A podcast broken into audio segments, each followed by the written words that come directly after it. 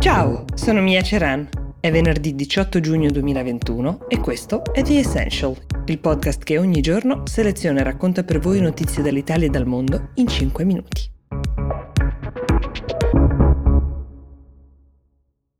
È ufficiale, è arrivato il Green Pass, potete finalmente sapere come pianificare le vostre vacanze, che siano in Italia o che siano all'estero, e in questo episodio proviamo ad aiutarvi con un riassunto. I certificati Covid-19 europei, che comunemente chiameremo Green Pass, permetteranno di spostarsi liberamente in tutti i paesi europei, avranno validità a partire dal primo luglio, fino ad allora dovete invece, se volete spostarvi, controllare che il paese che avete intenzione di visitare sia tra quelli verso cui l'Italia permette degli spostamenti e ovviamente tra quelli che accettano turisti. Questo vale per tutti i paesi non comunitari in cui vorreste andare anche dopo il primo luglio, tenetelo a mente.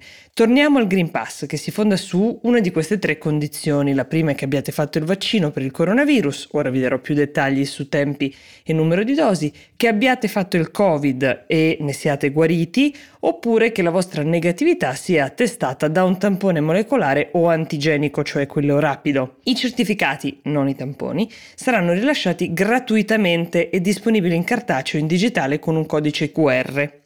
In Italia ci saranno diversi modi per ottenere questo certificato. Il primo è andare sul sito DGC Domodossola Genova Como.gov.it è il sito ufficiale del governo, dovrebbe essere attivo già da fine mese dove dovrebbero essere inseriti di già i vostri dati se avete effettuato vaccini o tamponi attraverso l'ASL o il vostro medico di base o avvenuta guarigione che avete comunicato sempre al vostro medico di base, il governo promette che chi si è già vaccinato potrà scaricare il proprio certificato entro il 28 di giugno. Altri modi per ottenerlo, se avete familiarità con il vostro fascicolo sanitario elettronico, potete usare quello oppure l'app Immuni e a breve anche l'app Io è quella del cashback per intenderci.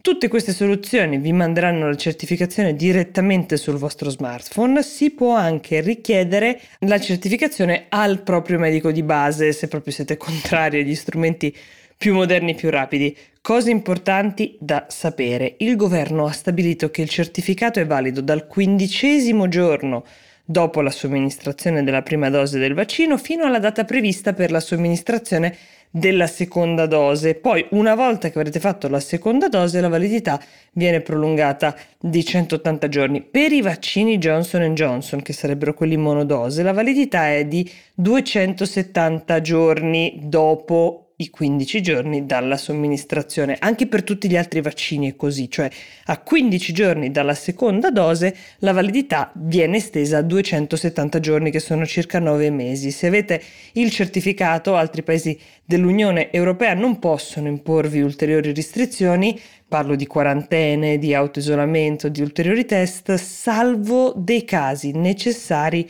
a salvaguardare la salute pubblica. Qui ovviamente la cautela è per le varianti che si stanno diffondendo rapidamente, come sapete, che restano ancora un'incognita da gestire. Ho iniziato la puntata con l'entusiastico slancio per le vacanze, però è doveroso ricordare che non siamo neanche lontanamente fuori dal tunnel, anche se possiamo celebrare dei passi in avanti, soprattutto man mano che avanza la campagna vaccinale. Mi riferisco a quel che sta succedendo in Gran Bretagna, paese che fino a ieri guardavamo come un modello di rinascita per le sue riaperture, per la gente che tornava a vivere e dove in queste ore invece è stato registrato un rimbalzo dei contagi altissimo, 11.000 in una giornata ieri, principalmente dovuti alla variante Delta, che è quella importata dall'India, con altissimo grado di infettività che si sta diffondendo veramente in fretta. Questo è il picco di casi registrati dal febbraio scorso. Non è che i vaccini non stiano funzionando, questo deve essere chiaro, tanto che in proporzione lo sappiamo che i vaccini stanno funzionando perché sono aumentati esponenzialmente i casi di positività, ma l'aumento delle morti è stato contenuto, seppur sempre eh, grave, da 9 a 19 nello stesso giorno. Lo stesso si può dire dei ricoveri negli ospedali che in Gran Bretagna in questo momento sono intorno ai 1227.